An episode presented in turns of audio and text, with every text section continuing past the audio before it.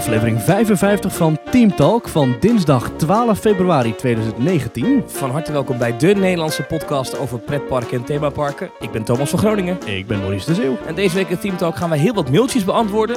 Ontzettend veel, hè? Wil ik het zo meteen nog even hebben over Dubai. Oh. En eh, duiken we even in de cijfers van de Walt Disney Company. Maar eerst Maurice, de vraag der vragen. Wat is jou deze week opgevallen in pretparkland? Nou, Een, eh, een vraag die ik mezelf stelde eigenlijk. Toen Mhm. vandaag de nieuwe trailer van de Aladdin live-action movie verscheen.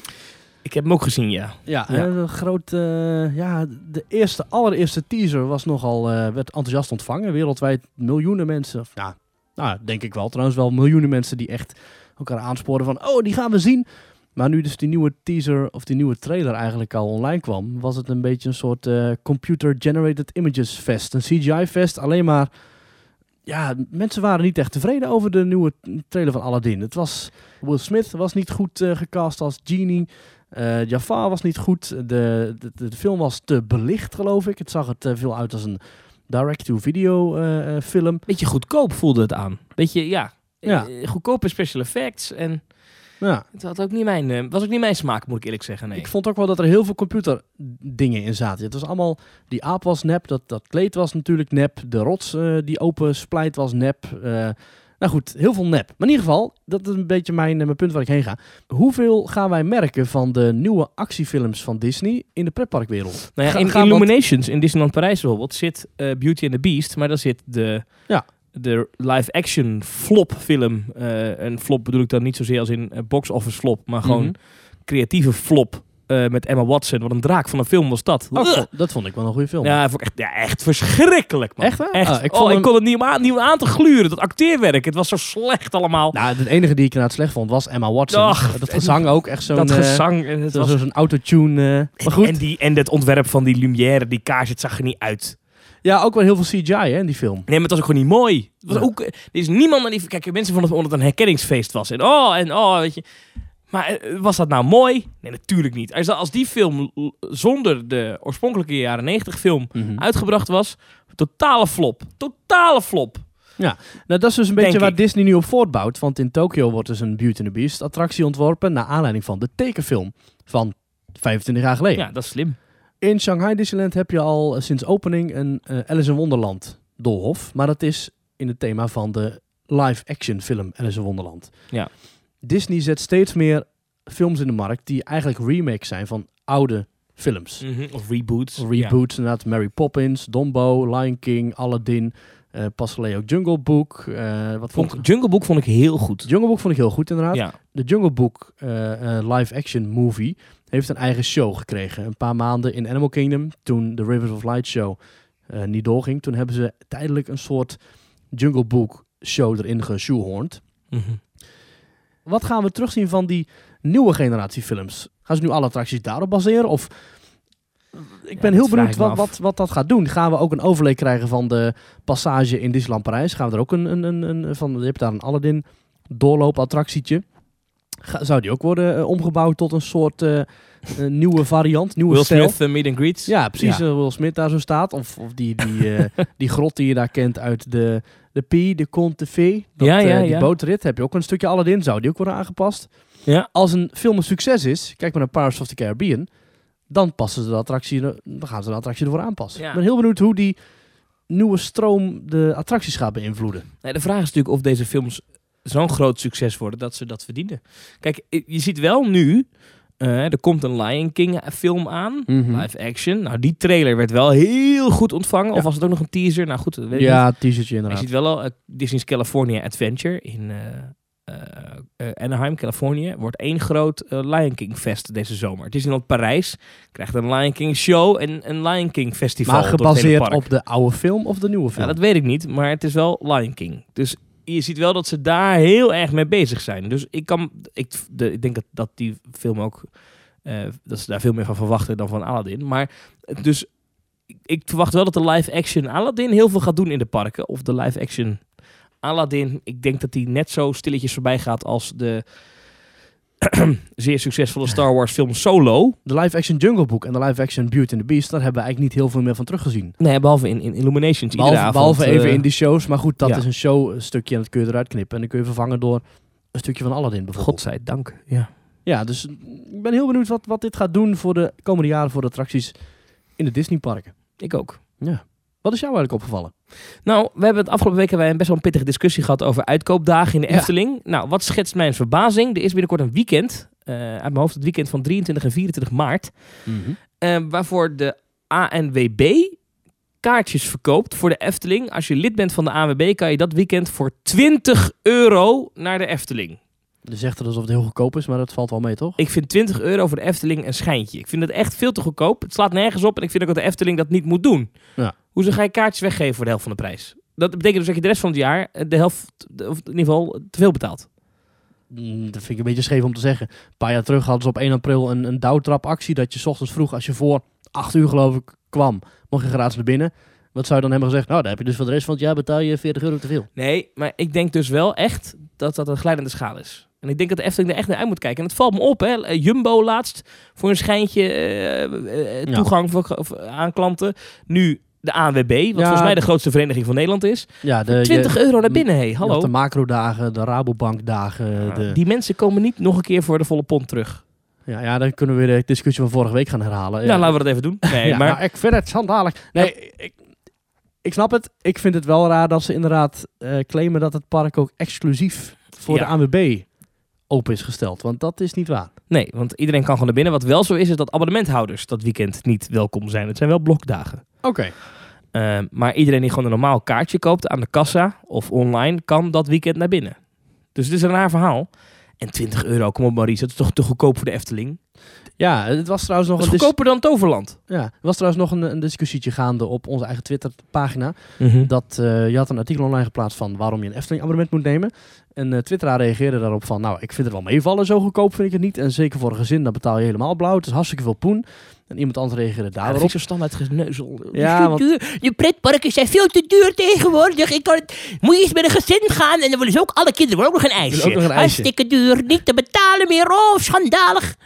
Ja, dit is wel... Sorry voor mijn... eh, Nou, ik, ik snap je punt, maar ik snap zijn punt ook. Kijk, voor de Efteling ga je niet gauw in je eentje, je gaat al met z'n tweeën. En als je dan een gezinnetje hebt, dan kun je je kinderen niet zelf laten betalen natuurlijk. Nee. Aan de andere kant, de Efteling vraagt een schijntje wat andere parken in het buitenland vragen. Precies. Ga eens naar Fantasieland, 50 euro, eh Europa Precies. Park 52 euro volgens mij. Helemaal mee eens. En dit is, dit is dan voor Europa eh, de standaard. Kijk eens naar Disney Park, daar betaal je 120 dollar per dag. Sterker nog, lieve mensen, ik vind, daar komt de mening van Thomas, ik vind dat de Efteling morgen de prijs met 10 euro omhoog moet gooien. 50 euro entree voor de Efteling. 50 euro, minstens.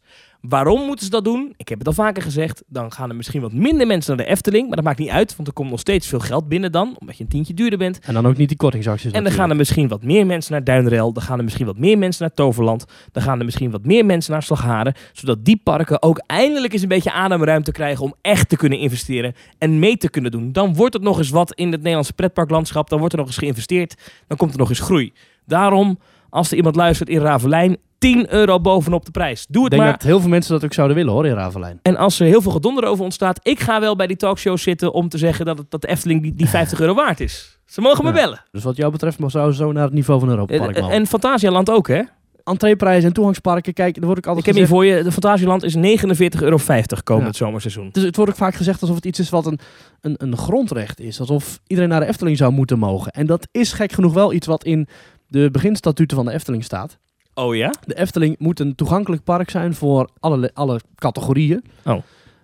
Dus daarom wordt denk ik dit, eh, dit beleid gehanteerd. Ja. Maar als ze echt hun eigen gang zouden mogen gaan, dan zou de Efteling inderdaad ook heel graag 10, 20 euro boven gaan zitten hoor. Ja. Zou mij niet verbazen. Oké, dus het, het park moet, moet voor iedereen een warm welkom bieden. Ja, eigenlijk wel. Eh, het, het moet, het moet Ja. toegankelijk zijn. Ja. Is wat voor te zeggen. En vandaar is het ook niet zo gek dat ze die 20 euro actie hebben bij de ANWB. Maar nogmaals, ze prijzen hiermee de markt kapot. En kijk, en, dan kun je wel zeggen, oh jullie praten heel makkelijk over geld. Hè? Want het is natuurlijk ook een hoop geld. 50 euro voor een dagje pretpark. Maar een hobby mag ook geld kosten. Want Los jij- van of het hobby is. Ook al ben je, is, ben je- is, is pretparken niet je hobby. Ook al ga je één keer in de twee, drie, vier jaar naar de Efteling.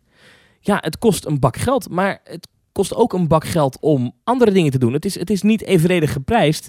En in, als je de hele markt bekijkt, dan is de Efteling gewoon te goedkoop. En andere pretparken hebben daar last van. En met die kortingsacties, want daar begon ik over, dat vind ik echt idioot. Ja. 20 euro is gewoon, dat, dat, dat- daar kan een toverland niet tegenop concurreren. is ook allemaal begonnen met de intraining van Bart de Boer. Hè. Toen hij aan de macht is gekomen in de Efteling, toen is hij begonnen met die enorme kortingsacties met Albert Heijn bijvoorbeeld. En inderdaad dat soort bijzondere dagen. Het was tot dat punt aan toe best bijzonder als je echt een kortingsactie voor de Efteling vond van meer dan 5, 6 euro. Ja. Dat was eigenlijk je park in de uitverkoop. vind ik ook oké kortingen. Ja. Vij- 5 euro korting. Ja.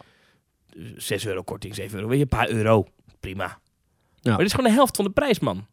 Ja, het is natuurlijk ook een makkelijke manier om je bezoekersaantallen omhoog te gooien. Hè? Ja, want e- eerlijk is eerlijk. eh, ik zie het alweer voor me. Dan staat Fons Jurgen straks weer in een joelende tent vol met Efteling-medewerkers. En 5,6 miljoen, weet ik veel. Dat zal het dan worden. Of Ja. 5,7. Ja, Denk ja, als, nou, eh, als- applaus man, goed als- gedaan. 2 Je hebt miljoen daarvan. Ja, ja. je hebt het gratis weggegeven. Ja. Alsof ze bij de voedselbank staan en zeggen... we hebben 100.000 mensen te eten gegeven, ja! nou, wat knap. Ja, ja, ja, ja, ja. Is dat flauw? Dat is flauw, sorry. Nee, maar het blijft toch een interessante discussie. En ik snap, ja, ook hier weer, ik sta je 50-50 in. Ik snap heel goed dat de Efteling de prijzen laag houdt. Want volgens mij kan dat ook een strategie zijn om andere parken een beetje tegen de haren in te strijken.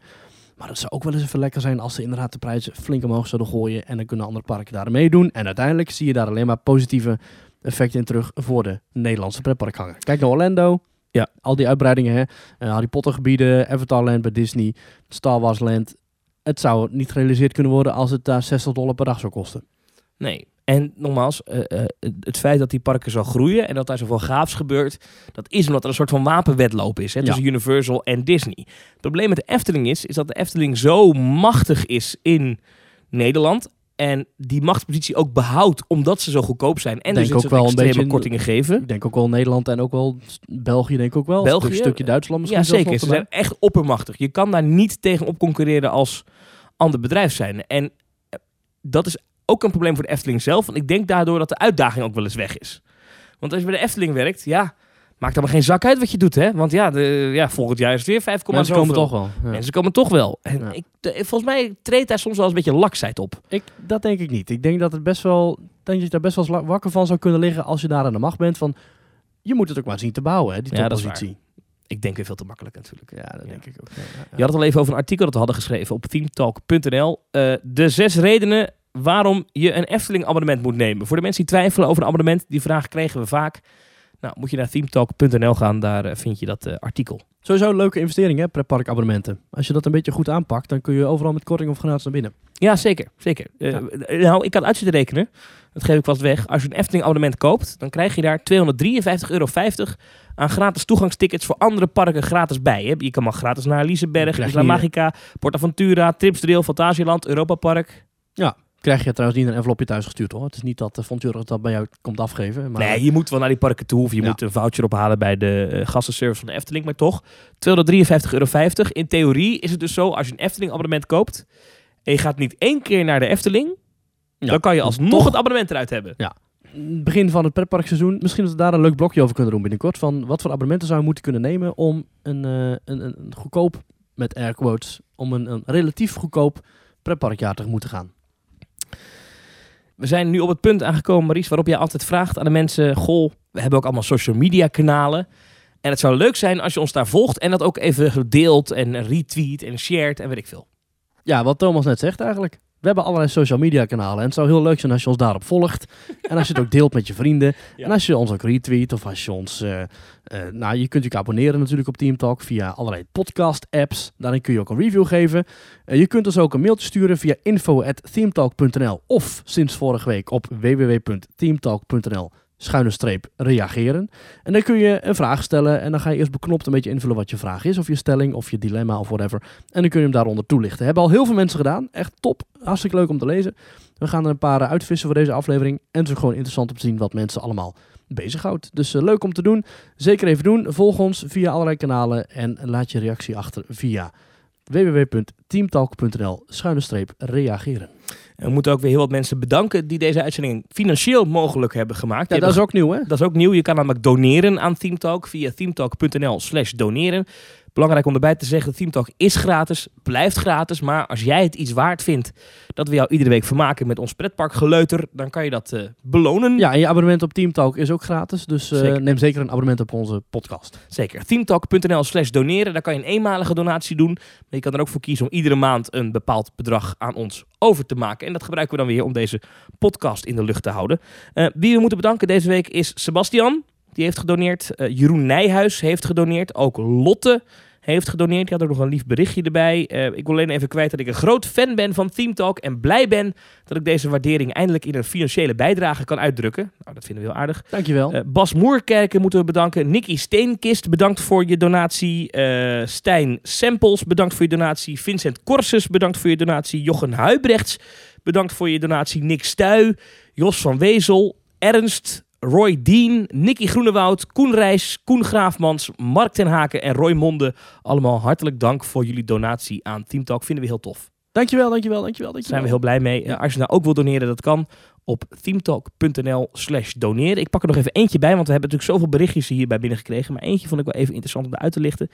Dat is deze. Dat is eh, een bedrijf dat heeft eh, gesponsord. Eh, heeft gedoneerd. Die hebben een flink bedrag overgemaakt. En die willen daarvoor graag reclame in de podcast. Nou, dat is voor ons een beetje nieuw, want dat hebben we nog nooit gedaan. Ja. Maar we willen graag reclame maken voor Blijwin de DJ. Oké. Eh, Edwin Rasser is dat. Die hoor je ook wel eens eh, met zijn voice clips. Hij is actief als eh, DJ op kinderfeestjes. Die kan je boeken. Ja, die staat volgens mij met twee goede benen op uit bed. En die gaat weer springen terug naar bed die Die avond. gast is altijd vrolijk volgens mij. Ja. ja. Ehm, maar we moeten hem even spe- speciaal bedanken. Hij heeft een extra grote donatie gedaan omdat we hem even zouden noemen. Ja. Maar als je dus een, een kinderfeest gaat organiseren binnenkort. Of een evenement voor kinderen. Ik denk dat er of, dan ook heel eh, wat pretparkmuziek eh, langskomt in de Dat denk ik ook, ja. Als je een basisschool hebt, eh, of nou, je hebt vaak zelf geen basisschool, maar als je werkt op een basisschool, Of je als je luizenmoeder bent of zo. dat kan. Als je entertainment nodig hebt, zoek even op Blijwin, B-L-I-J-W-I-N. Blijwin, google je gewoon op, dan kom je hem wel tegen. En wist je dat hij ook een partytent heeft die je kunt huren? Heeft ook, ja, dat staat altijd onder zijn mail. Heeft mail ook een altijd, partytent, ja. Ehm, dus al deze mensen en in het bijzonder dan dus eventjes Edwin Rasser vandaag. Heel erg bedankt voor je donatie. En eh, volgende week dan lezen we weer gewoon een berichtje voor. Nou, als je dat dus wil, ik heb het al gezegd, maar nog één keer. teamtalk.nl slash doneren. Dank u, dank u, dank u. Ja, ik voel me heel erg vereerd. Ja, ik moet ook zeggen, ik vind het echt, echt, echt tof dat mensen dit doen. Dankjewel en echt tof. Niks dan respect en alle lof. En heel veel hartjes jullie kant op. Ja, je steun wordt zeker gewaardeerd. Niet alleen door ons, maar ook... ehm, en dat, dat klinkt misschien heel een beetje flauw wat ik nou zeg, maar kijk, we zijn een podcast. Podcasting is een relatief groeiend nieuw medium. En het is een beetje experimenteren. Door ons op deze manier te steunen, steun je eigenlijk ook een beetje het hele medium podcasting. Dat ook nog een beetje zoekende is met waar moet uiteindelijk nou eh, ja, het licht van branden. Ja, ik denk dat je eigenlijk nooit een podcast moet starten met überhaupt de intentie om er geld mee te verdienen. Hebben we ook nooit gedaan. Het is Nee. gewoon iets wat wij leuk vinden om te doen. Wij zaten heel vaak al bij elkaar te kletsen over pretparken. Ja. Toen dachten we, ja, weet je, als we hier gewoon een microfoon bij zetten. Maar ja, dan gaat het tellen lopen. Microfoons kosten geld, bandbreedte kost geld, website kost geld, thema's kosten geld. En ja, op een gegeven moment dan denk ik ook van, weet je, we gaan gewoon een oproepje doen en mensen luisteren naar. En fantastisch, echt. Ja, Echt. Lig hier op mijn knieën eh, jullie te bedanken. Echt. goed. Zullen we nu naar de echte onderwerpen gaan? Ja. Waar de mensen echt voor luisteren? Ja, ik veeg even wat traantjes uit mijn ogen en dan eh, gaan we weer verder. Eh, afgelopen week waren er kwartaalcijfers van de Walt Disney Company. Eh, dat is een beetje verwarrend, want het gaat dan om Q1. Dan denken mensen, Hé, Q1, eh, dat is toch al geweest? Want, eh, Dat is al een jaar geleden. maar dat komt omdat het fiscaaljaar van zo'n business bedrijf, dat loopt dan anders. Dat eindigt dan dus in september en er begint een nieuw fiscaaljaar in oktober. Dat betekent dat... Is dus- dat voor alle bedrijven zo, of niet? Want Nee. ik weet dat bij Walibi Park is het ook zo dan. Met Halloween. Ja, bij, heel, bij veel bedrijven is het zo. Het, is. Fiscale jaren kunnen nog wel eens verschillen, ook per land en per bedrijf. Maar dit, dit, komt vaak voor. Oké. Dus als je het nu even hebt over Q1, dan is het dus niet januari, februari, maart. Ja, maar dan is het kwartaal 1, Ja. quarter, quarter 1. ja, quarter one. Dan is het dus oktober, november, december. En ik vond het als aardig. Hebben we in het verleden eigenlijk nooit echt gedaan om daar toch eens op naar te kijken en dat toch eens een beetje te analyseren. Ik heb ook wat advies gevraagd van collega's bij BNR die echt verstand hebben van dit soort cijfers. Van wat moet je daar nou mee? Waar gaat het dan precies over?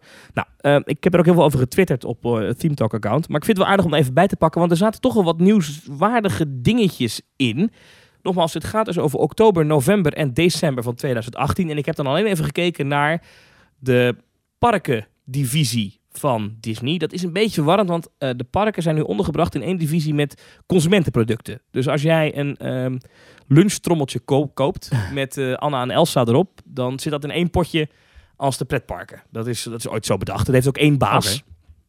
Eh, tegenwoordig, dat is die meneer Chapek. Die gaat over allebei de, de takken, dus zowel de consumentenproducten als de parken. En daardoor, als je naar de cijfers kijkt, dan wil het nog wel eens een beetje verwarrend zijn van Mhm. ja, waar komt die groei nou vandaan? Zit hem dat vooral in die Anna en Elsa koektrommels of zit het dan ook in de pretparken? Ja. Maar wat je er wel keihard uit kan halen, ehm, is dat eh, de Disney-parken wereldwijd een winstgroei zagen van 10%. Dus de winst is met 10% gestegen. Dat, is niet gek. ten opzichte van oktober, november, december 2017.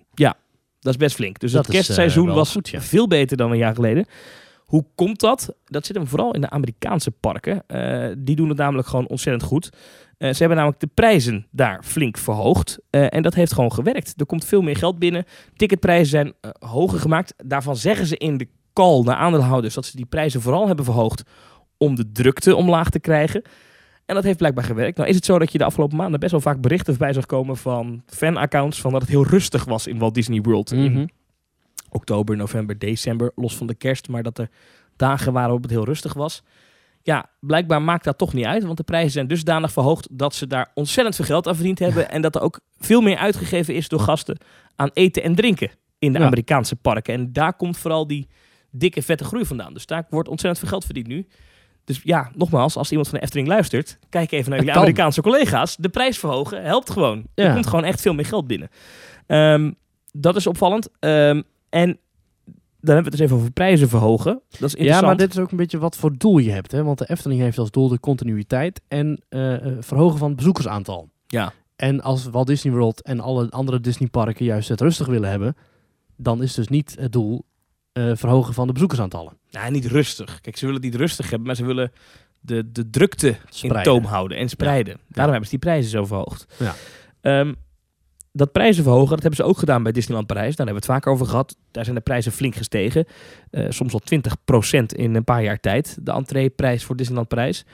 Daarvan zeggen ze nu in deze call, vond ik wel interessant dat ze dat hebben moeten doen, omdat de kosten flink oplopen in Parijs. Het is een flink stuk duurder geworden om het resort operationeel te houden. En daardoor moesten de prijzen omhoog en daardoor zijn de resultaten redelijk stabiel in Parijs. Als ze de prijs dus niet hadden verhoogd, dan was het niet zo goed gegaan in Disneyland Parijs. Vraag ik me heel erg af welke kosten dat dan zijn. Ja, dat is niet... ehm, Het is niet dat restaurants een keer langer open blijven of dat er een mega nieuwe attractie op dit moment wordt gebouwd. Maar oké, er is Nou ja, achter de schermen wel van er worden wel mega nieuwe attracties gebouwd. Er wordt 2 miljard geïnvesteerd in dat resort. Ja, maar dat is toch niet nu het laatste kwartaal pas begonnen? Hoe zit dat? Nee, maar blijkbaar komen ze daar nu al extreem hoge kosten tegen. Ja. Moet niet vergeten, dat, ik, dat hele gedoe met die, met dit, met, dat, dat is nog geen gedoe, maar het enige wat ik daar voorbij zie komen nog steeds is vergunningen en bestemmingsplannen en inspraakavondje hier en inspraakavondje zus. Een bus laten rondrijden. Ja, dat zal ook Ja. allemaal geld kosten. Misschien Ja. dat het daarin zit, misschien dat toch ook eh, de gele hesjes, dat begon wel zo'n beetje in die tijd. Ja. Dat dat meespeelt in Frankrijk, dat men Nou, daar toch last dat- van dat- heeft gehad, Ik zou denk kunnen. dat dat echt een druppeltje is hoor. Eh, I don't know. Ah, je, weet, je weet nooit, je weet nooit. Eh, daar hebben ze het mee te maken gehad in Disneyland Parijs. Eh, Shanghai Disney is ook wel interessant. Daar dalen de bezoekersaantallen keer op keer op keer op keer. Er komen er steeds minder bezoekers. Er zijn er nog steeds best wel veel, maar het is het, geopend sinds 2016. 2016, dus, ja. Dus het is v- vrij recente cijfers waar ze dan mee vergelijken. Want ja, dus nou, gewoon 2017. Gewoon een Ja. jaar daarvoor. Het zijn jaar op jaar cijfers. Ja, nee, precies. Ja. Maar als er dus dalende bezoekersaantallen zichtbaar zijn, dan moeten ze daar nu wel even wat eh, gaan doen. Ja, dat doen ze nu. Eh, want ze zeggen, er, is, eh, er zijn wat problemen. De kosten lopen namelijk ook op in Shanghai. Dus ze moeten daar wel ingrijpen. Wat ze nu gaan doen, is de prijs omlaag. Dat is wat ik nu begreep, is dat de entreeprijzen, of in ieder geval prijzen omlaag gaan. Misschien dat ze wel met kortingen gaan spelen. Ze hebben nu ook voor het eerst jaarabonnementen. Ik wou net zeggen, want het was Shanghai tot voor kort nooit mogelijk om een jaarabonnement te nemen op Shanghai Disneyland. Ja, nu wel. Dus misschien dat het ook allemaal meespeelt om toch die cashflow op gang te houden. Eh, maar, zegt Bob Iger, dat is de CEO van Disney, Shanghai Disneyland is nog steeds, of Shanghai Disney Resort, heet het officieel, is nog steeds winstgevend. Wordt daar ook gekeken naar de resultaten van Tokyo of eh, niet? Want Nee. dat is niet van Disney Is zelf, maar Disney. er komt wel geld natuurlijk binnen. Ja, dat, ik weet niet of dat ook binnenkomt bij de parkendivisie. Want dat zal dan misschien zijn bij de IP-divisie. Ja, misschien wel de, de, de, de- de licensing eh, de, leuk. de licensing-divisie. ja. Ehm, en wat het allerleukste vond ik eigenlijk hieruit is dat Disney is natuurlijk nu miljarden aan het pompen in die Star Wars themagebieden. Mhm. En daar hebben ze het best wel veel over gehad en best wel veel vragen ook over gesteld. Hè, want ehm, heel veel van die beurshandelaren die namens grote institutionele beleggers dan eh, praten, die mogen dan een vraag stellen in zo'n call. Dat is altijd heel ongemakkelijk. Dan gaat iemand, dan gaat de telefoon en dan is het er, hi, I'm John from JP Morgan, weet je zo. En dan komt er zo'n vraag. Nou, Super saai, moet je echt niet naar luisteren. Maar er zat één vraag bij, dat ging over Galaxy's Edge. Van wat gaan jullie daar nou aan doen? Hebben jullie er vertrouwen in? Dat werk. En ehm, dan vertelt Disney, dat vind ik wel interessant, dat ze eigenlijk het budget voor de marketing van Star Wars Land gigantisch omlaag geschroefd hebben. Daar blijft eigenlijk niks meer van over. Het is namelijk dus niet nodig. Dus je bouwt een van je duurste themagebieden ooit. En je zegt tegen de mensen die dat moeten marketen, die de reclames moeten inkopen op tv en de billboards langs de snelweg. Ja, jullie krijgen eigenlijk geen geld. Want dat hoeft niet. Dat is eigenlijk best gek. Dat, dat verkoopt zichzelf. Dat Symbolica open gaat in de Efteling, maar dat de Efteling geen reclames maakt op televisie Ja. of wat dan ook. Eh, Bob Iger had als grapje, we misschien moeten we maar gewoon op Twitter zetten, het is open. Ja. Of eh, it's opening. We gaan het opengooien. Ja, fotootje erbij. Ja, klaar. Verder niks. Het, het- ik snap het wel. Het is zo'n enorme hetze. Het is, iedereen heeft het erover, nu al. Duurt nog een half jaar voordat het opent. ja. It's, ben, ik heel, ben ik heel benieuwd hoe het dan daadwerkelijk gaat worden. hoor. Want ik neem aan dat ze alsnog wel een mooie campagne gaan lanceren. Maar eh, Dat denk ik ook wel, maar dat wordt dus wel met een wat lager budget dan dat ze in het Ja. verleden hebben gedaan bij dit soort grote openingen. Ja. Ehm, hij zegt er wel bij, eh allerlei zaken, van nou, we zijn echt nog wel bang dat het te druk wordt in de resorts. We Ja. zijn bezig om daar plannen voor te bedenken. Ik neem aan dat die draaiboeken al lang op tafel liggen hoor. Ja. Ah, daarbij zegt hij nog een keer dynamische prijzen. Dus hou er rekening mee als je naar het begin wil komen Oh. van die, eh, die, die, dat, dat, dat net open is. dat 300 dollar per persoon per Ja, dag. dan gaat, eh. dan gaat dat entree-ticket gaat door het dak heen. Dat wordt echt niet te betalen voor de normale bezoeker. Ja. Ja. Dat is echt alleen voor de liefhebber. Echt voor de diehard fan is dat weggelegd. Denk dat abonnementen niet geldig zijn. Denk dat personeelsleden niet mogen langskomen in de vrije tijd. Denk dat hotelgasten hooguit wat voorrang krijgen. Maar dat er echt... Nou, ik denk dat hotelkamers al door het dak vliegen in die periode. Ja. Qua, qua eh, entreeprijs. Ja. Ehm, wat mij ook wel weer ergens doet denken... Oké, kijk uit jongens. Want eh, ze denken nu... Oh, Star Wars, eh, grote attracties. Twee grote attracties, groot themagebied. Daar komen ontzettend veel mensen op af. We denken dat het echt een gekkenhuis wordt. Ik heb laatst nog eens een keer terug zitten lezen... heel veel dingen over de opening van Disneyland Parijs. Dat is natuurlijk een bekende anekdote hè, van die openingsdag eh, van Disneyland Parijs. Dat ze ook zeiden, nou, er wordt een gekkenhuis. Heel Europa komt naar Marne-la-Vallée toe. Ja. Ja, nog eens de halve parkeerterrein was gevuld toen op die eerste dag. Ja. En dan moet ik er wel eens aan denken. Ik denk, ja, wacht even, Disney, kijk nou uit. Hè. Jullie gaan nu heel erg van, nou, het komt wel goed en iedereen komt. Dus alles wat we aanraken met Star Wars is goud. Maar kijk naar Han Solo, dat is niet helemaal waar. Nee, precies. Kijk ook naar Star Tours, regelmatig dat je, en dan niet Disneyland Parijs, maar gewoon de Star Tours in, in Amerika. dat lopen je zo door. Dat je lopen, zo, lopen zo door. Terwijl bij andere attracties in datzelfde park je wel gewoon een half uur, drie kwartier moet wachten. Ja, ook omdat iedereen Star Tours inmiddels wel kent. Ja, die andere maar- attracties toch ook? Ja, oké. Maar Star Wars is wel, of Star Tours is wel echt zo'n attractie, die doe je één keer. Ik, ik ken niemand die zegt, ik wil nog een keer, als hij eruit komt. Wel, ja, maar dat was leuk. dat maar- toch een van de weinige attracties is met meerdere scenario's. Dat is waar. Ja, dat hebben ze denk ik gedaan om dat, dat, Ja. dat te vergroten. Maar dat is niet... eh nou ja, Ja, goed. Maar goed, daar is Disney heel erg mee bezig. Met Star Wars Land, Galaxy's Edge. Ja, kenners zeggen dus dat er op de openingsdag 200.000 bezoekers zouden komen. Ik ben heel benieuwd. Ik ben ook heel benieuwd. Ik hoop dat ze het gaan halen voor ze. En ik ben vooral benieuwd... eh, kijk, als het nou blijkt dat dit zo'n enorm succes wordt... eh, in Californië en in Orlando... Wat betekent dat voor de Galaxy's Edge slash Star Wars Land... die gepland staat voor Disneyland Parijs? Want vergeet niet, daar komt ook een Star Wars themagebied. Kijk, als nou blijkt dat dit echt een gekkenhuis is in Amerika... ja, dan gaan misschien die budgetten voor Parijs ook wel omhoog. Maar wat gaan die Weet ik merken... niet hoor, maar denk ik. Ja, maar wat gaat dat merk Star Wars... Wat doet dat in Europa? Nou, ik heb mij ooit laten vertellen door iemand dat Frankrijk een heel erg Star Wars minnend land is. Dat Frankrijk, dat, dat Star Wars het daar heel goed doet. La Guerre d'étoiles. Maar ja, ik, ja, feite. maar ik heb er verder ook geen... eh, ik moet zeggen, die, die Season of the Force eh, evenementen in eh, Parijs, die lopen goed. Heb Ja. ik me laten vertellen. Dus wat dat betreft, nou ja, goed. Eh, dat was dus eh, Galaxy's Edge. Oh, daar zat overigens nog wel iets geinigs in. Ehm, ehm, Christine McCarthy. Zij is de CFO van Disney. De Chief Financial, Financial. Officer. Eh, zij gaat over de centen. En eh, nou, het ging ook even over Galaxy's Edge. Toen zei ze het ook het een en ander over. En toen zei zij, best wel gek, zei ze ja, en, beide themagebieden openen we nog dit fiscaal jaar. En toen... Oh, eh, eh, Ja, maar dat is wel grappig, want dit fiscaal jaar dat is, eh, dat loopt tot en met eh, oktober. Ja. Eh, dus dat zou betekenen dat dat nog open gaat in oktober. En dat is interessant, want... september dan toch? Of in september, ja, wellicht. Ja. Ehm, oh, dat klopt, ja, wat je zegt. Dus, dat zou dan ergens in september open moeten gaan. En dat is interessant, omdat in de aankondigingen voor Galaxy's Edge in Orlando ze het nu hebben over fall in plaats van late fall. Ja. Overigens zei ze eh, later, eh, oh, wat ik zei klopt niet, het gaat om kalenderjaar. Dat loopt tot en met 31 december, zoals de meeste mensen wel weten. Was er verder nog iets wat interessant was? Eh, oh ja, Hongkong Disneyland. Dat, dat gaat als een trein. Dat gaat hartstikke goed. Ehm hey, dat was het eigenlijk wel. Wij gingen toch naar de opening? Of eh, Ja, ik weet niet, ik heb, ik weet niet of ik zin heb om doodgedrukt te worden. Maar Ja. ja, ligt er een beetje aan hoeveel donaties binnenkomen ook, hè? ja dat denk ik ook. Zeker als je dan gaat kijken naar wat een dagticket gaat kosten, dan... eh, Eh, goed. Nou, eh, dat is dus eh, de, de kwartaalcijfer van Disney. Ik ben heel benieuwd of mensen het leuk vinden omdat dat ik het over drie maanden nog een keer doe. ik vind het leuk. analyse van de cijfertjes. Ik vind ja, het leuk. wel. Ja. Nou, eh, kunnen we dan wel doen, hè? Laat het vooral achter op www.teamtalk.nl slash reageren. Iets anders, Maurice, waar ik het even over wil hebben, maar daar weet jij denk ik meer van, eh, is eh Fantasialand. Fantasialand heeft een nieuwe achterbaan. Ja. En eigenlijk is er heel weinig bekend over de nieuwe achtbaan. Nog steeds niet. Is niet eens bekend wanneer die open gaat. Maar er is wel een eh, logo verschenen eh, van Fly. Een eh, gevleugeld logo. Het geeft toch weer helemaal niks weg. Ik vond het wel leuk om het er even over te hebben. Want eh, eh, Het ja, heeft wel weer iets industrieels als je het zo ziet. ja, ik kom natuurlijk in het steampunk-achtige themagedeelte Rookburg. Ja. En dat is dus wat, eh, eh, waar we allemaal mee verpletterd moeten worden. Ergens dit jaar? Nee, waarschijnlijk niet. Waarschijnlijk volgend jaar. 2020? Ja, we Ja, weten het nog steeds niet dus- zeker wanneer ja. het open gaat. Dat is best Ja, gek. Voor, voor hetzelfde geld openen ze hem in september. Gek is hè, niet. Dit zijn van die attracties die aangekondigd zijn. En eigenlijk toen, toen de aankondiging kwam, maakte mijn hart het hoepeltje. Van wow, een, een gelanceerde Ja, flying coaster. En ook Ja. eens een keer de langste flying coaster ter wereld. Dat allemaal in Fantasieland op anderhalf uur rijden van mijn huis. Yes! Ja.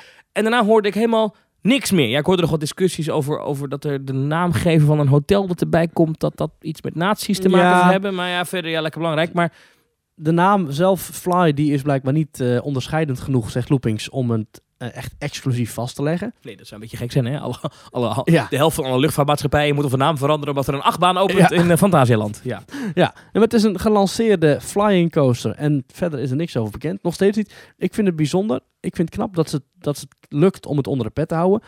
Ik snap nog steeds niet de, die communicatiestrategie niet helemaal. Ik ook niet. Dat, maar dat hebben ze, ze zijn heel geheimzinnig. Ja. Dat was, was bij Taron ook. Ja. Ja.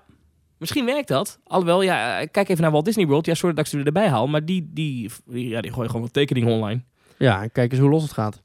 En, eh, en een making-of. En de halve wereld wordt gek. Ja, Ja, ik, weet niet of, of Disney, eh, of tenminste, ik weet niet of Fantasieland hetzelfde bereik heeft daarin als... eh, Nee, niet. Maar dit is ook wel gek, hè? Van, we- Maar ge- geef het gewoon, geef een klein beetje weg. Kijk, op YouTube en op Twitter kun je die magie makkelijk verbreken, denk ik. Je kunt makkelijk een ja. making-of online zetten. Allerlei parken doen het al.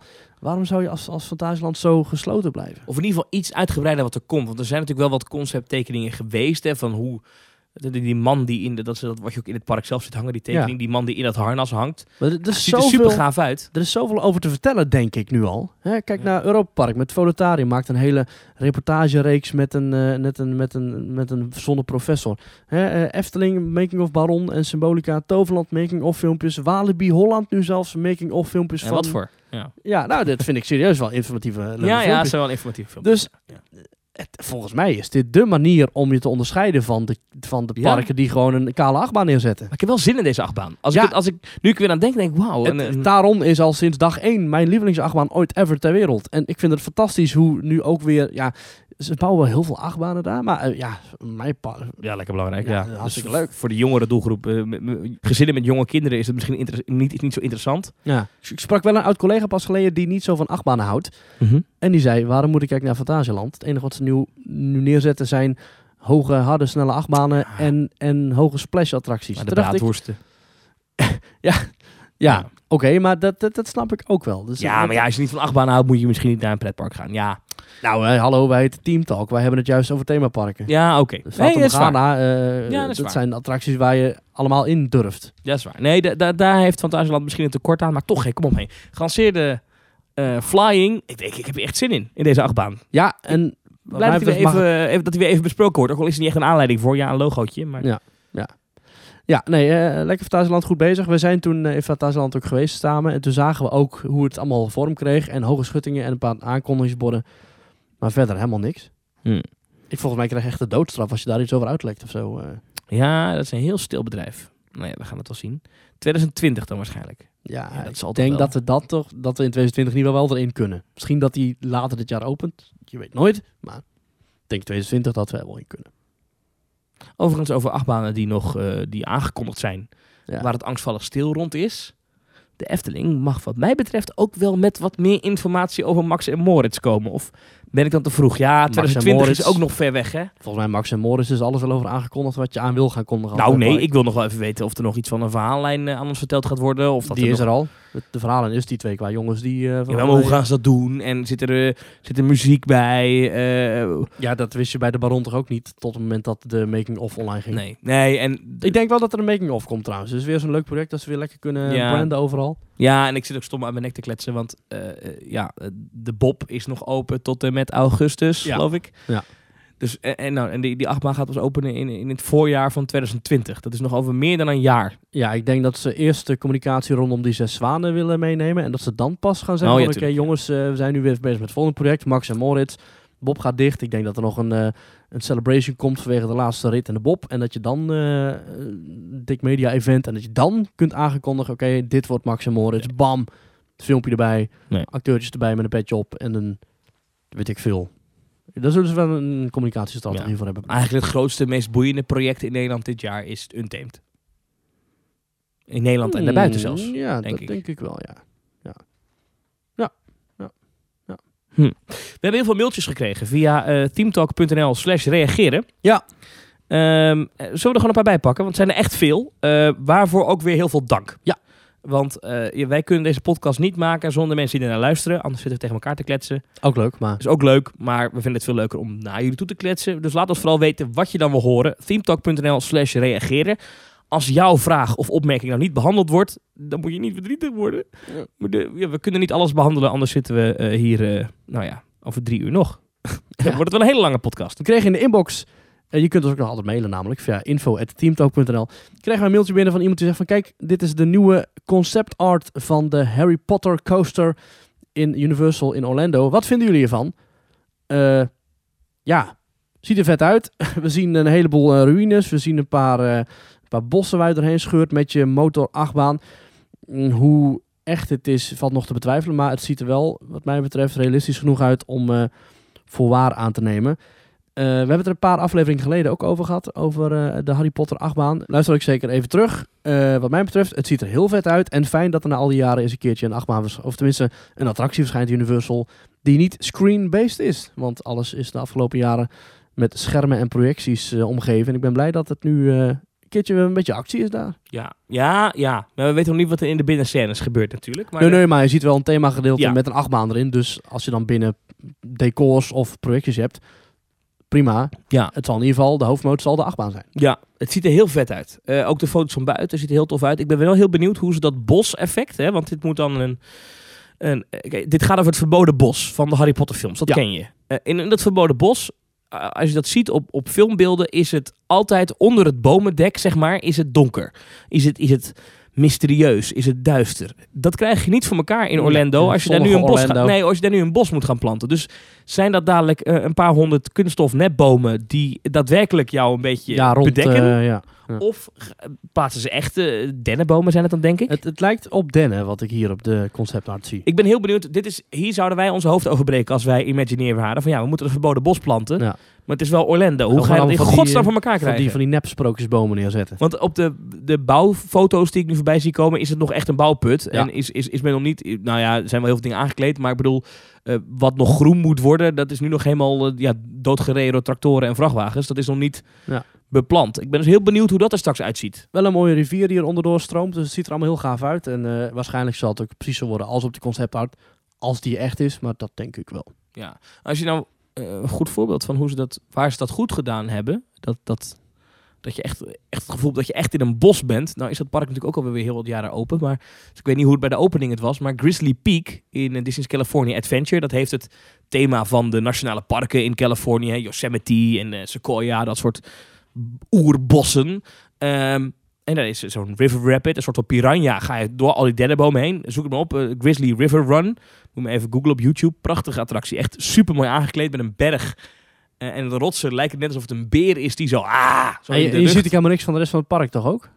Als je daarin zit? Ah, nou, dat niet helemaal. Nee, nee. Dus je, je hebt wel echt het gevoel eventjes... ah, Het is wel echt immersive, zoals het dan heet. Je zit wel echt in een... Echt even internationaal park. Je zit echt even in de natuur. Dat is heel knap gemaakt. Ehm, daar kunnen ze nog wel eens gaan kijken van Universal. Maar ik moet zeggen, ik heb tegenwoordig eigenlijk alle vertrouwen in, in de Imagineering tak van Universal. Ja, ik ook wel. Al was Universal maar, Creative heet dat. ja, was het alleen maar omdat Disney en Universal, die delen gewoon heel veel Imagineers, die heel vaak op freelance basis werken. Ja, maar even los van de attracties. De exterieuren van de rides die ze de laatste jaren gebouwd hebben. Denk bijvoorbeeld even aan alleen maar iets heel simpels als die Jimmy Fallon attractie in eh Universal Studios. Levensecht. Die buitenkant, dat is gewoon echt Rockefeller Center. Dat is Ja. gewoon potverdorie mooi aangekleed. Ja. Ehm, wat hebben ze nog meer de laatste tijd geopend? King Kong vind ik ook best mooi van buiten. Ja, Fast and Furious Ride, dat is een oude hangaar, of een oude, oude werkplaats waar ze auto's... eh, ja, je kunt het mooi of lelijk vinden in het echt, maar het is wel realistisch. Ja, het is, het is goed gethematiseerd. Nou, natuurlijk Diagon Alley. Ja, oh ja. Ja, dat is, dat is, nou, dat is, ik denk wel een van de best aangeklede themagebieden ter wereld. Ja, laat ik zeggen dat ze de thematisatie daarin aardig in de vingers hebben. En daarom is het natuurlijk zo jammer dat heel veel van de daadwerkelijke ritten zo hevig afhangen van die schermen. Kijk, het Ja, want je ziet, van, je ziet aan de buitenkant, wow, jullie kunnen echt goed Oh, dingen oh, aankleden. aan de binnenkant ga je scherm. Ja, en de wachtrij van, van King Kong is fantastisch. Echt met rotsgebergtes en je komt... Je Ja, ja, ja, ja, ja, ik zie jou een beetje meewarig Ja, schudden. oké, maar hij is niet geweldig, maar ik snap wat je bedoelt. maar in ieder geval wel echt wel dat je denkt van... Oké, hier gaan we iets beleven jongens. En dan stap je in en dan rij je met Die, je... die, die, die karren, die, die wagens, jeeps, nee, het zijn geen jeeps, maar die, ja, nee, ja, het zijn een soort eh, schoolbussen. ja, Met die dan automatisch rijden. Trackless of niet? Volgens mij, dat, zo lijkt het wel. We, Ja. we durven niet helemaal te zeggen. Maar in ieder geval, die, die, die die, die wagens zien er ook heel goed uit. ja, en dan, Mooier dan die in Bobby Aanland. Ja, en, en dan rij je zo een grot binnen en dan scherm. En dan rij je een stukje verder, scherm. Ja, maar die King Kong animatronic aan het einde van die attractie, spoiler alert. Ja, Wacht even, spoiler alert moet je voordat je iets spoilt zeggen. Ja. Nou, maakt ook niet uit. helaas. Maar die King Kong eh, animatronic op het einde, de pop, is heel mooi. prachtig. Maar het is één hoofd. verlicht ook. Ja, oh ja, dat, ja, ik weet niet precies hoe die verlicht was, maar hij zag er heel mooi, Neem uit. in mij aan, heel mooi. Hij zag heel mooi uit, maar het is ja, één, één, één pop. Ja, vind ik de wachtrij vind ik dan imposanter. Ja. Maar goed, maar goed, maar goed, maar goed. Ze kunnen het. En dat is heel fijn om te weten. Ze hebben het geld ervoor, want ja, de tickets eh, kosten 120 dollar per dag. Dus ja, ik, eh, ik geloof er wel in. Ik, eh, ik kijk hier heel erg naar uit. Meer dan naar de Fast and Furious ride. De volgende mail is van Rick Willems. Die heeft ons trouwens heel wat mailtjes gestuurd. Rick, Ja. bedankt. We kunnen ze niet allemaal behandelen, maar deze vond ik wel leuk. Hij zegt, eh, internationalisering in de Nederlandse themaparken juich ik alleen maar toe. Maar soms gaat het wat ver. Kan de single rider line niet voortaan de eentjesrij genoemd worden? Hopelijk wordt de betekenis voor dat type rij dan wat duidelijker voor de gemiddelde bezoeker. Zeker op 14 februari aanstaande kan de naam Single Ri- Riders Line een hoop onduidelijkheid geven. Groetjes Rick. Ja, weet ik niet. Single rider is het, hè? Het is niet een single. Ik zie heel veel mensen in de Efteling die er geen zak van snappen. Echt waar? Ja, heel vaak. Ik vind het ook niet, zo, niet slim van de Efteling. Ja, maar dan, noem je, dan zou je het een eentjesrij noemen. Dan gaan mensen denken, eh, wat? Is dat Ja, een bepaald ticket? eenlingenrij of eh, Ja, dat klinkt ook wel zo sneu. de enkeltjesrij of weet ik veel. Maar ik, Nee, ik denk dat de kracht van het systeem afhangt van het feit dat het overal hetzelfde heet. in, Het alle, heet- in alle parken Alle bedoel je? parken heet het single rider line. Ja. Dus zou je ook in ieder park een fastpass moeten noemen. Nee, want dat is een, een, een, een Geregistreerd product. handelsmerk, Dat is een ja. geregistreerd handelsmerk. Maar Ja, een single rider line, dat is niet iets wat je denk ik kunt registreren als iets wat een handelsmerk is, denk ik. Nee, dat denk ik niet. Het is denk ik een tactiek waar niet in principe geld mee wordt verdiend. nee, Een fastpass kan daarvoor wel worden ingezet. nee, maar de uitleg kan gewoon beter. Ja. En ik denk dat in het buitenland, in landen waar mensen Engels spreken, er ook genoeg mensen zijn die geen zak snappen van het concept single rider line. Alleen in die parken staat er altijd iemand bij de ingang van zo'n rij om te zeggen: "Hey, let op, you're gonna be separated from your group. ja, alsof er in Nederland mensen niet Engels snappen.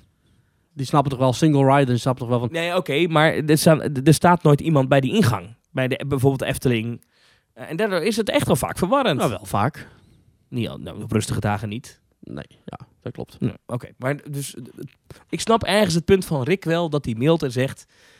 Moeten we dat niet anders noemen? Nou, ik denk dat de conclusie die wij kunnen trekken, dat, wij, dat, dat de naam Single Rider Line prima is. Maar ik denk wel dat we hieruit kunnen opmaken dat misschien de communicatie rondom dit soort rijen beter kan. Het is vaak verwarrend. De, de enkelrijderrij. Als je Zo. nooit in een pretpark komt, er zijn mensen die één keer in hun leven in een pretpark komen. Die bestaan. Ja. En die denken echt, wat is dit? Ik weet ook eigenlijk niet, wordt het... Ik, ik, ik pak eigenlijk nooit een plattegrond van de Efteling, maar wordt het ook uitgelegd op de plattegrond van de Efteling? Weet ik niet. Zal ik eens kijken of ze dat op de site uit, uitleggen? Ja, want het is juist voor de mensen die inderdaad niet zo vaak in een pretpark komen, die zullen ook een plattegrond meenemen. En daarop zou dan een soort handige, beknopte uitleg moeten staan van, dames en heren, als u in uw eentje, tenminste als u het niet erg vindt om in uw eentje in een attractie te zitten, sluit dan vooral even aan in de single rider rij, of single rider line, of in de eentjesrij, of in ieder geval, het is iets waarmee u de wachttijd kunt besparen. Waarmee u de lege plekken in de attractie opvult. Want Symbolica heeft een single rider lijn. De Baron heeft natuurlijk een single rider eh, rij. Joris en de Draak heeft een single rider rij. Eh, de Bob, de Python, Vliegende Hollander gaat er eentje krijgen. Dus ja, het is wel iets wat groeiend is. En ik denk dat als de Efteling daarin ook wil groeien, dat ze daarin dan ook wat meer communicatie moeten uiten. Maar ik weet niet of het ook op de plattegrond staat uitgelegd. Nou, ik moet zeggen, efteling.com slash nl slash park slash informatie slash single rider wachtrij.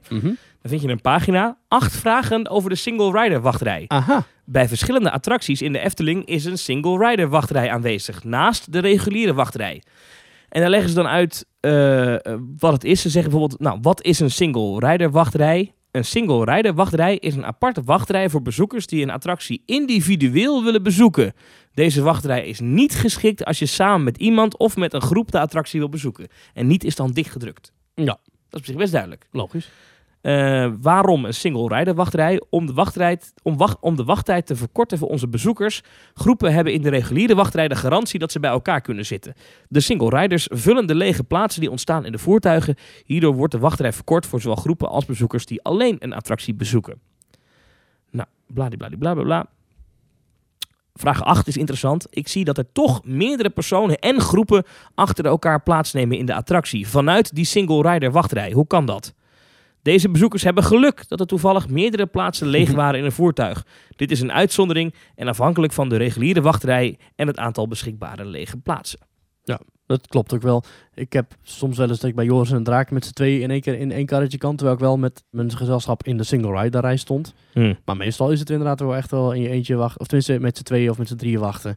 Oké. In je eentje rijden. Maar goed, deze communicatie is best helder. Dus misschien moeten ze de bordjes nog iets, eh, nou ja. Wat ik overigens denk, Ja. is dat vanwege de single rider rij er een enorme daling is in actiefotoverkoop.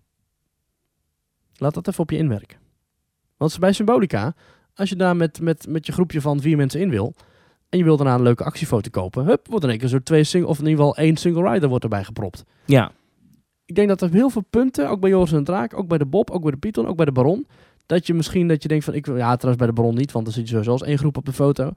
Maar ik denk dat je in, in dat soort individuele belevingen, en daar bedoel ik dus individueel als in met z'n tweeën of met z'n drieën, zoals Symbolica, zoals de Bob, zoals de Python, dan sta je wel in één keer met de wildvreemde op de foto. Ik zou die foto dan niet meer kopen. Nou, precies. Ik had dit laatst in Walt Disney World, Expedition Everest. Ik zit in die, in die attractie, samen met eh, iemand die ik ken. We zitten erin, flip, flip, flip, flits. Kom bij de uitgang, ik zeg ik wil graag die foto. Maar achter mij zit iemand heel raar op de foto. Die eh, maakte een raar gebaar, het was een beetje van rare types. Die wilde ik niet in mijn muur hebben. Ja. nou, daar had ik geen zin in. Dus ik zeg, kunt u inzoomen? Nee, dat kan niet. Ik weet wel dat bij Space Mountain in Disneyland Parijs, dus eigenlijk Dat doen ze het wel, ja. Space Mountain, ja. dan plakken ze een ruimtehelm erop inderdaad, Ja, of dan eh, zoomen ze in. Of, eh, Bij Expedition Everest, nee hoor. Ik moest die meneer erbij kopen. Ik zei, nou, laat dat maar zitten. Ja. Nou ja, goed. ja. Maar goed, dat was misschien geen single rider, of wel? Nee, nee, dat was gewoon normaal. Maar goed, Ja, toch. nee, maar goed, met, stel- eh, stel je punt te maken dat als er een vreemde op je Ja. foto staat, dat je hem dan eigenlijk niet hoeft. Ja, en stel je zit gewoon in je eentje in de attractie, hè? je bent met z'n drieën, je bent met je vader en je moeder en je bent eh enig kind, je gaat met z'n drieën naar de Efteling. En je Mhm. stapt in de, ach- eh, in de achtbaan en er wordt een foto van je gemaakt en naast jou zit een lege stoel, dan koop je hem. Maar als Ja. er een keer naast jou een of andere Harry de Vries uit de Enschede zit en je die kent, ja, dan koop je die foto toch minder snel. Zou ik zeggen. Ik ben het met je eens. Ik ben Ja. het met je eens. Ja, dat zou in ieder Alhoewel, geval... ik denk wel trouwens dat die mensen die in de single rider wachtrij staan, dat zijn vaak de mensen die denk ik toch geen foto kopen. Nee, maar wel de mensen die in de normale wachtrij staan. Die hebben in één keer zo'n eh, zo'n single rider erbij zitten. Hm. We gaan even op reis, eh, Maurice. We stappen in het vliegtuig. Mhm. Eh, waarschijnlijk een eh, vliegtuig van eh, Emirates of eh, Qatar Airways. Hebben die ook gedoneerd of zo? Dat, eh, Nee, dat niet. Maar eh, het is een lange vlucht, mooie vlucht, eh, ri- riante stoelen en dan landen wij in Dubai. heerlijk. We kregen een mail van Niels Kruk. Niels, bedankt voor je eh, appje. Want hij heeft een, eh, een audiobericht naar ons gestuurd vanuit Dubai. Laten we even luisteren. Ja, beste Thomas en Maurice. Niels hier vanuit Ferrari World Abu Dhabi. En zoals veel uh, pretparkliefhebbers weten, staat hier de snelste achtbaan van de wereld, Formula Rossa. Ik heb ehm, het eerste gedeelte van de dag door weersomstandigheden, want het regent dus blijkbaar ook in de woestijn, in Warner Brothers Movie World gezeten. Dit is een volledige indoor pretpark gethematiseerd rondom de DC superhelden en cartoons zoals Scooby-Doo en de Flintstones. Het park ziet er zelf echt netjes eh, uit. Het attractieaanbod bestaat vooral uit dark rides. Veel systemen die je ook in Universal vindt, zoals Harry Potter en Spider-Man. En dan merk je wel dat, wil je de systemen echt goed doen, dan moet je wel een eh, groot budget hebben. Want het was elke keer weer ja, net niet. De screens zijn niet HD. ehm movements eh, van de vehicles waren niet helemaal vloeiend. Je zag vaak de randen van de schermen als je erin zat. En eh, dat haalt je allemaal gewoon echt uit die belevenis. Eh, dan de main event, Ferrari World. Formula Rossa gedaan. En ja, ik kan je vertellen dat het wel echt het wachten waard was. Want die lancering is zo gaaf. Je gaat zo hard. Die initial kick van de lancering valt wel mee. Wel echt sterker dan wat je in Nederland vindt. Maar volgens mij zijn er sterkere initial kicks in andere te vinden. Maar hij gaat daarna door en door en door. Je hebt het gevoel dat hij niet harder kan. En dan gaat hij alsnog door. Je voelt je huid fladderen. Je hoort het gedonder van de wind. Je krijgt ook wat spetters in je gezicht van eh, het afkoelmechanisme van de eh, lanceerkabel. Zo eh, fantastisch. De rest van de baan is wel eh, eigenlijk gewoon uitrijden. Wat eh, ik op zich wel kan begrijpen, want je moet echt bijkomen van de lance- lancering, de eerste helft van de rit. Het park zelf is echt heel klein. Je loopt echt in drie minuten van de ene kant naar de andere kant. En daarom moet je hier ook echt niet langer dan een halve dag zijn. De andere attracties zijn ook echt gewoon slecht. Eh, Speed of Magic, een soort Spider-Man attractie, is echt om te huilen. Maar eh, ja, je moet ook gewoon echt voor de achtbanen komen en niks anders. Als ik eh, doorloop met mijn klaagbeen, zijn ook de operations eh, echt loei slecht. Je wilt hier echt niet op een drukke dag zijn. Eh, toen ik smiddags terugkwam, had Formule Rossa drie kwartier wachttijd. Terwijl er iets van 60, 70 mensen in de rij stonden. En eh, ja, ze reden alles met één trein en het duurde iets van eh, vijf minuten om eh, die trein te versturen. Ik had ook aan een medewerker gevraagd wanneer ze een tweede trein nog opgooien. En ze zeiden, ja, dat doen we eigenlijk pas als de wachttijd langer dan een uur is. Is de reis het dus waard om Formule Rossa en Flying Aces te doen? Nee, sorry. Dat, eh, ja, als je in Abu Dhabi of Dubai bent, moet je het gewoon even doen. Maar anders staat hier gewoon echt niet genoeg. Tenzij je echt een diehard fan bent. Maar ja, dan eh, heb je hem denk ik al lang gedaan. Nu moet ik natuurlijk met een vraag afsluiten, denk ik. En dat is die misschien wat meer aansluit op Warner Brothers. Als je een dark ride bouwt, moet je dan een gaaf systeem doen, zoals die robotarm van eh, Harry Potter en wat mindere scenery en theming. Of een hele mooie theming, alles erop en eraan. En een vrij simpel systeem. Wat denkt zal meer bezoekers trekken? Ja, interessante vraag. Ik, Hele goede eh, vraag, ja. Ik, ik, ik zou zeggen, prachtige teaming en ritssysteem wat minder Ja, ik ook. aandacht geven. Kijk naar Fata Morgana. Het is een ontzettend saai ritssysteem eigenlijk. Heel, heel, heel gladjes natuurlijk, hè, die, die boten. Maar het is niet dat het ritssysteem zoveel aandacht vraagt. Terwijl als je kijkt naar Harry Potter met de robotarm, dat is ontzettend vet. En kijk naar Arthur en de, en, en, en de, en de Minimoys in Europa Park. Dat is een ontzettend gaaf ritssysteem. Maar als je om je heen gaat kijken, eh, tenminste dat ritssysteem zorgt er ook voor dat de Imagineers denken, oh, ze kijken toch wel in de richting waar we willen. En dat zorgt denk ik voor slordigheden in de afwerking. Ja, Denk dat ik. Denk ik ook, ja. Dat denk ik ook. En, en als ik gewoon ga kijken naar mijn persoonlijke favorieten. eh, Ja, ik ga, dat zijn in, in willekeurige volgorde. Maar eh, dark rides die ik echt heel mooi vind. Daar komen ze. Pirates of the Caribbean in Parijs. Fata Morgana. Ehm, oh nee, ik heb alleen maar bootattracties. Dat is eigenlijk gek. Ik wou zeggen Frozen Ever After in de Epcot. Ja. Ik wou noemen Navi River Journey in eh, Animal Kingdom. Dat zijn alleen maar bootritten. Wacht Ja. even. Wat is er mis met mij? Wacht, het is een, Phantom eh, Manor? eh, ja, Phantom Manor, zeker. Ja. Phantom Manor, zeker. Haunted Mansion in... eh, Ja. in eh, Ook heel simpele Omnimove, een techniek uit eh 1820. Nou, Ja. dat is niet waar. In ieder geval heel oude techniek. Ja. Eh, dat zijn denk ik mijn favorieten. En dat zijn Maar- hele simpele ritssystemen eigenlijk. Ik ga nu mezelf wel even tegenspreken, want ik vind Harry Potter en The Forbidden Journey wel echt een fantastische attractie. Ja, zeker. Hele goede. Ja, maar is En niet dat mijn favoriet of zo. niet mijn favoriet, maar ja. dat, dat ik hem zo gaaf vind, komt ook mede vanwege die, die robotarmen. Ja, En waarom vind ik Arthur in Europa Park een gaaf attractie? Absoluut niet vanwege de aankleding, maar wel vanwege dat gave ritssysteem, waarvan ik hoop dat het nog veel vaker wordt gebruikt. ja. Ik vind eh, overigens eh, van alle scherm dark rides, vind ik, maar dat is echt persoonlijk, en ik weet dat heel veel mensen het nu mee eens zijn, maar ik ben helemaal gek op Transformers. In eh, Universal. Passage? Ja, maar dat is geen dark ride. Dat is geen ride. Ja, oké. maar echt, weet je, echt een karretje wat echt door de Ja. ruimtes heen gaat. Ja. Dan, dan ga ik voor Transformers. Dat vind ik heel gave techniek. Ik vind alleen het thema spreekt mij totaal niet aan. Maar als je bijvoorbeeld, ja, Spider-Man, dus eigenlijk dat ritssysteem. Dus die karren die los bewegen. Ja. Trouwens, dat geldt ook een beetje Ja. voor, voor de, de, de dinosaurs en de Indiana Joneses van deze wereld. Hè, de, Ja. de, karren die nog los bewegen. Ja, want daarom vind ik Indiana Jones in eh Tokyo Disney fantastisch. ook vanwege het ritssysteem. Natuurlijk ook vanwege de sfeer en de muziek en de opbouw en de effecten. Maar ook, eh, laat ik zo zeggen, ik vind het belangrijkste vind ik het decor. Maar Ja, ik vind alle, dat is, alle, dat dat is het allerbelangrijkste. Maar de manier, nou, het verhaal erachter eigenlijk. Want Symbolica heeft een fantastisch decor, maar het verhaal is heel vaag. Maar het verhaal vind ik het belangrijkste. Dan hoe het is aangekleed, dus de decors. En dan denk ik wel dat het systeem bij mij eh, op plek nummer drie komt. Ik, eh, ik ben het eens daarmee, ja. Heftige discussie weer. Nee, ja. Want kijk, als je een zou zeggen, ja, ritssysteem, dan zou uh, Geister Riksja in eh Ja. Fantasieland hetzelfde scoren als eh, Phantom Manor of uh, Haunted Mansion. Nee, inderdaad. Ja. Ja, Eh, ja. Dus dat is onzin. Ja. Eh, of de Hollywood Tour in Fantasieland. Maar dat is wel een fantastische attractie. Ja, dat is een van de beste ter wereld. Zeker. Ja, dat is niet waar, mensen. Sarcastisch. Ehm, dus ik vind het een moeilijke vraag. Maar ik denk als je nou een Nou, dark ride gaat... moeilijke vraag. Nee, maar als je nou een dark ride gaat ontwerpen...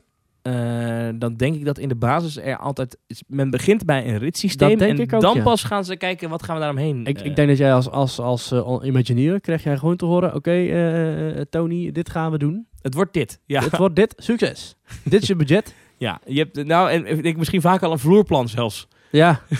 ja. Ja, en kan je er al een beetje mee spelen misschien. Ja. Maar, Ja, nou, goede vraag. En gaaf om ook eens een keertje uit Dubai eh, te horen. Dankjewel uh, daarvoor.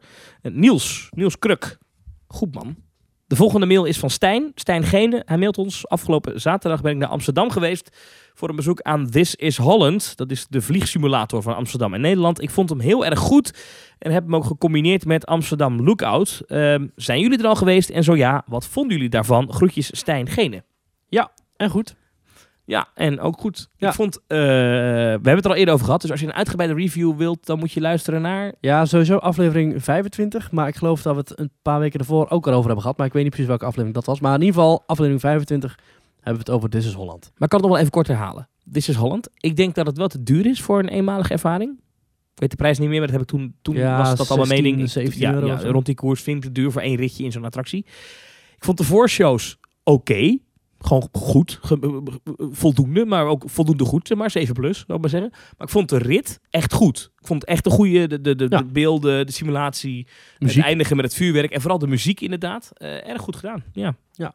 Ja. Kan niet, had niet meer staan in de Efteling. Weliswaar met een andere naam en een ander thema. Maar had de, eh, een vogelvlucht boven Nederland had niet meer staan in de. Efteling. Ja. Denk ik. Ja, inderdaad. Een heel mooi gecombineerde beelden met de bijpassende dromerige muziek. Ook gewoon een lekker lang ritje ook. Want ja, normaal gesproken Soarin of Flight of Passage of, eh of Volutarium duurt 4, 5 minuten.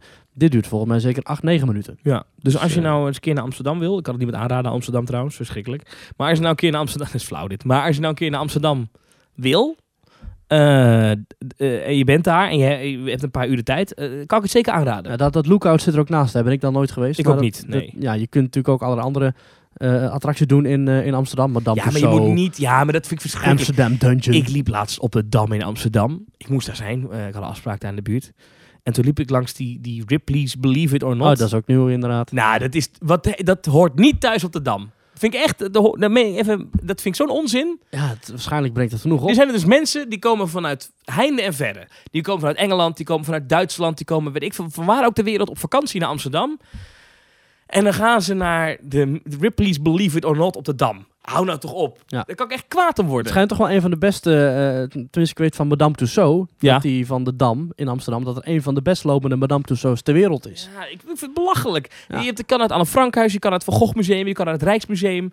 Eh, je- je- dus nog talloze andere dingen. Ja, je kan, je kan, je kan nou, prachtige dingen kan je zien in Amsterdam. De Nachtwacht, man. En dan ga je naar de Mr. Ripley's Believe It or ik zou Not. denk ik wel liever naar This is Holland gaan dan naar de Nachtwacht. Maar, Nee. Ben je, ben, je wel eens, ben je in het vernieuwde Rijksmuseum geweest? Even serieus. Nou, niet het vernieuwde Rijksmuseum. Ik heb wel de, de, het oude schilderij van de Nachtwacht. Nee, maar even serieus. De ere, eregalerij in het vernieuwde Rijksmuseum... Dat is een van de mooiste zalen van Nederland. Dat meen ik echt. Ja, ik heb dus helemaal niks met musea. Ik kijk een minuut Nee, naar maar- de schilderij en denk ik, ja, oké. Ja, oké, maar dit is qua architectuur. Je houdt van thematisering. Archite- Ja. Dit is qua architectuur. En ze hebben die muren hebben ze een soort van blauw-grijs gemaakt daar ooit. Prachtig, man. Dat is echt heel goed gedaan. Ik, ik vind kunst vind ik heel mooi, hè. Ik, ik, hou- ik hou best wel van die oude schilderijen. Maar goed, ik kijk daar een minuut naar en dan denk ik, oké. En eh, nu wil ik doorlopen naar de attractie die erbij hoort, maar die, die is er niet.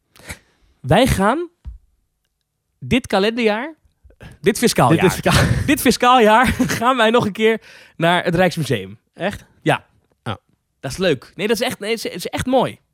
Ja, en dan, dan sta ik daar bij zo'n schilderij. Ja, dan kan je toch, ik kan daar uren naar kijken. Echt? Ja, vind ik echt mooi. Oude schilderijen. Hè? Moderne kunst. eh, nee, dat is, dat, is- het- dat is normaal eh, wel het museum Voorlinden, waar iedereen een Instagram selfie post. Ja, dat kan maar gestolen worden. Maar eh de Rijksmuseum, Nachtwacht, drie, prachtig. Drie blauwe vlekken. en dan gaan we daarna, gaan we daarna toch even bij die Mr. Ripley's, want ik wil toch wel zien eigenlijk. Nou, ik geloof het niet hoor. Hey! Hey. Goed, dat was Amsterdam. Eh, dankjewel eh, Stijn voor jouw mail. Ehm, Ja, aflevering 25, luister hem even terug. Even kijken, we hebben er nog maar één. We doen er nog één. Dat is een makkelijke. Dat is een hele makkelijke. Roel mailt ons met de vraag. Is het mogelijk om een combi-ticket te kopen voor Disney World en Universal in Orlando? Ik kom ze niet tegen. Jullie? Vraagteken. Nou, Maurice, die, antwoord. Die, die heb ik gekocht eh, afgelopen jaar bij... eh goh, hoe heet die site ook weer? Actieticket of zo.nl. Maar die is failliet. Die is failliet. Maar Ja. Attraction Tickets Direct heeft dat gewoon in het... eh De touractie was dat. Die site. Waar touractie, ja, Ja. bestaat niet meer. Maar attraction-tickets-direct.co.uk. Dus attraction-tickets-direct.co.uk. Ik word niet betaald. Maar daar hebben ze die. En als ik zo even kijk voor je. Dan heb je een ticket waarmee je 14 dagen naar binnen kan uit mijn hoofd. Ja, hier. Disney en Universal Combo Ticket. Dat is 14 dagen toegang voor 684 pond.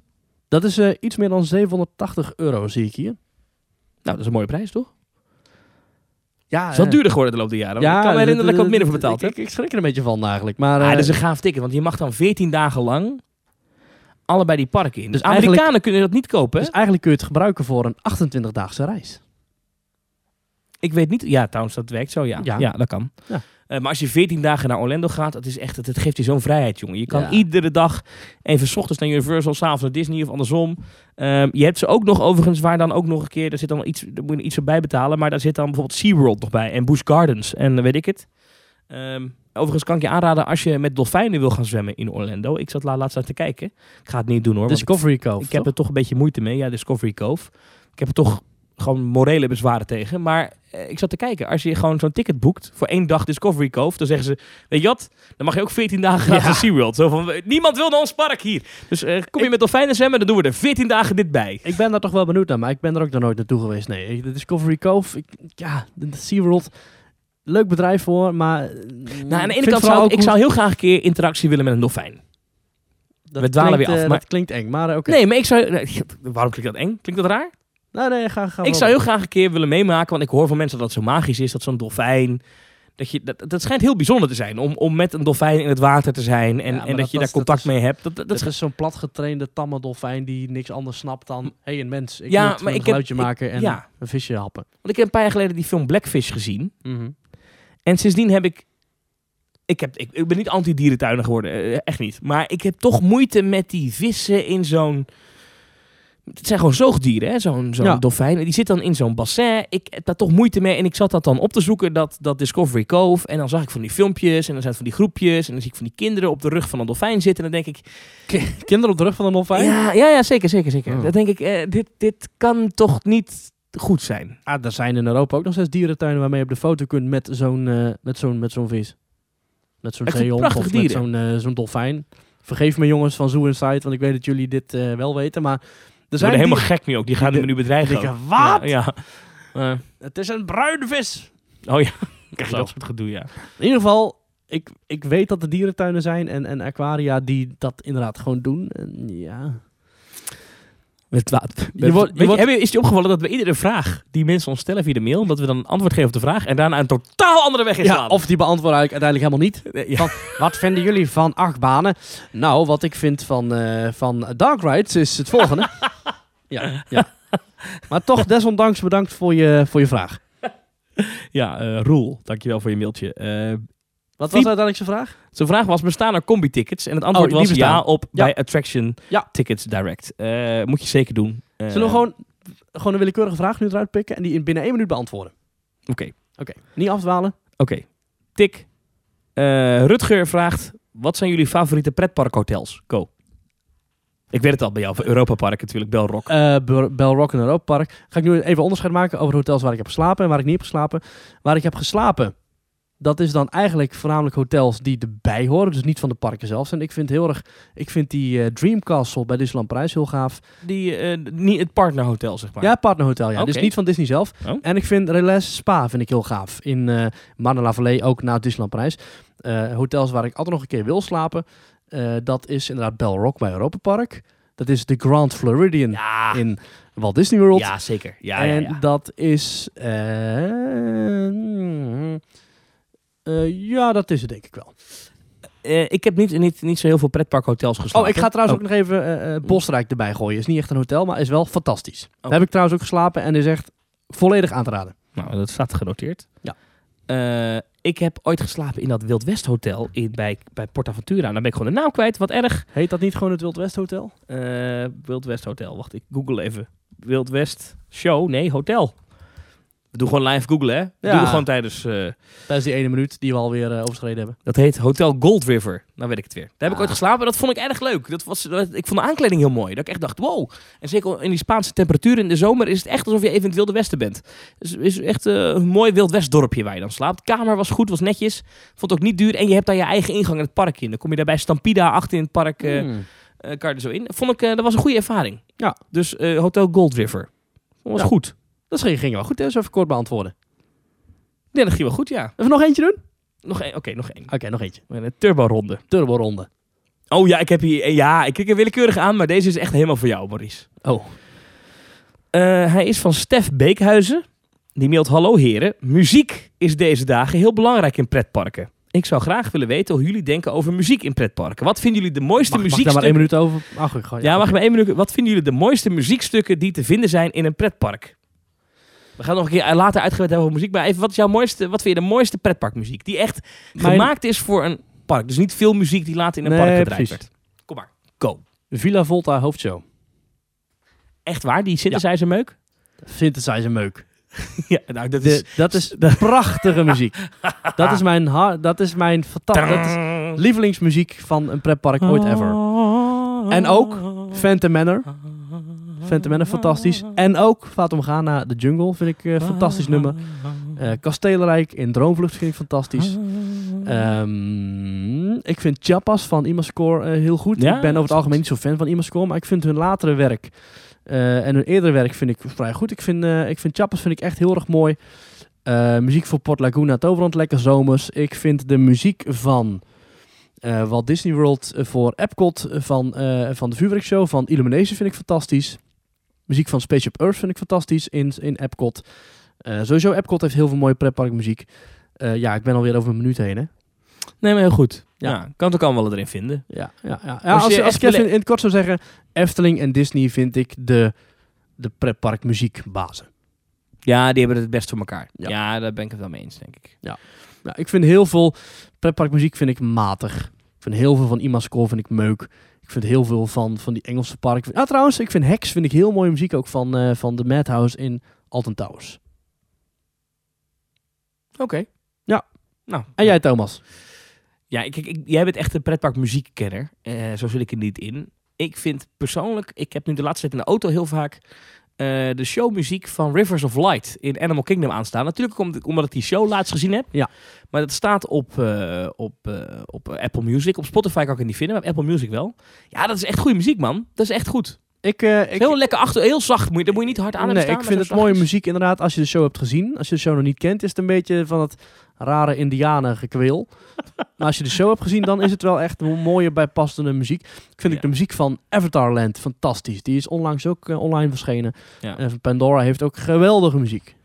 En eh, Disney heeft eh, natuurlijk afgelopen jaar, eh hoe is dat alweer twee jaar terug? In ieder geval Wishes, de vuurwerkshow van Magic Kingdom, vervangen voor een nieuwe vuurwerkshow, Happily Ever After. Ja. Dat heeft een theme song. En dat vind ik heel cool. Daarvoor hebben ze een van de gast, eh, die volgens mij ook in High School Musical speelde, die heeft het in- eh, onder andere ingezongen, Jordan Fisher. En er is ook nog een of andere Angie Kalhauer. Dat is een, eh, een of andere country zangeres die verder niks met Disney te maken heeft.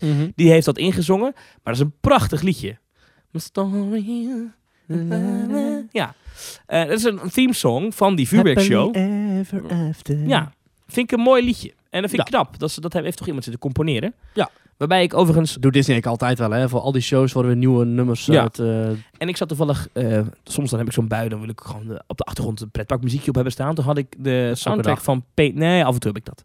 Eh, Paint the Night had ik opstaan. Dat is de parade in California Adventure. En daar zit ook, eh, ook een muziekje is voor gecomponeerd. En ja, dat zit is niet helemaal waar, hè? De muziek van eh, Paint the Night is een combinatie van de oude Baroque hoedown Ja, ja. en de aftitelingmuziek van Wreck-It Ralph. Oké. Ja, die. Oh, Die, die, oh. dat nummer, dat bedoel ik. Dat liedje heeft een introotje. Mm, mm, mm. Dat liedje heeft een introotje. En dat is exact hetzelfde sampletje als die Happily Ever After plaat. Dat viel mij op. Exact, Oh, ik, heb, ja? ik heb ze nog elkaar Dat is exact 100% komt het uit dezelfde studio. Dat kan niet anders. Oh, dat ga ik nog even opzoeken. Ja. Dat kunnen we niet laten horen, want muziekrechten. Maar Ja. dat viel mij dan weer op. Oh, tof. Is dat echt van Ralph? Dat is van de aftitelingmuziek van Wreck-It Ralph. Nou, zo'n goede Disney-kenner ben ik. Dat hoor je alweer. Ja, ik heb toevallig ook... eh, wacht even, ik ga het even opzoeken hoor. When can we... When can we do it again? Uh-huh, uh-uh. Ze hebben al die mensen hebben dus hetzelfde danspasje. Can wreck. En bij die eh, parade is het zo knap dat dan eh, muziek van de float die voorbij komt, dan zo mooi erin gemixt wordt. Dus dan in één keer komt in dat nummer op dezelfde BPM, komt dan in één keer. Ja, is goed hè? You got a friend in me. En Ja, dan, is goed hè? dat is heel knap. nummer heet eh, When Can I See You Again van Owl City. Owl City, bekend van de, de wereldhit eh, Fireflies. Echt waar, is dat... Oeh. Oh, dat is I een verschrikkelijk nummer. eyes. Oh, dat vind ik een verschrikkelijk nummer, maar eh, Vind- dit ja, is wel dat goed. vind ik ook wel een lekker nummer. Daar is een heel leuk versietje van. Als je nou even niks te doen hebt zometeen op YouTube, dan zoek je op Owl City Fireflies. Eh, but every sentence is I would not believe your eyes. dat is heel grappig. Dan hebben ze iedere zin vervangen van I would not believe your eyes. I would not believe your eyes. ja, dat is heel leuk. Ja. Ehm, We, doen- we kunnen dit echt goed hè, binnen één minuut een vraag beantwoorden. niet echt. nee. Themetalk.nl slash reageren als je wil bijdragen aan deze podcast. Financieel, als het jou iets waard is. Themetalk.nl slash doneren. En anders horen we je graag volgende week weer. Maurice, wil jij nog iets zeggen? Ik eh, vond het weer ontzettend leuk om gezellig samen een podcastje op te nemen. Dankjewel aan alle luisteraars. Dankjewel ook aan alle donateurs. En dankjewel ook aan mijn mede-presentator Thomas van Groningen. Tot volgende week. Ik ben nog eerder bedankt volgens mij door jou. Nee. Nou, nou, Tot volgende week. tot volgende week. You would not believe your eyes. You would not believe your eyes. You would not believe your eyes. Hij wordt nog mooi. Let op, let op.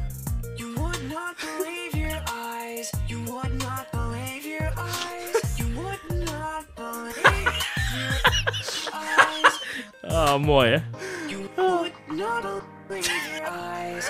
Het slaat echt nergens op. Er heeft iemand echt lang aan gewerkt, of niet? Dat is toch mooi? Oh, Believe Ja. It's hard to say that I'd rather not believe your eyes. You would not believe your.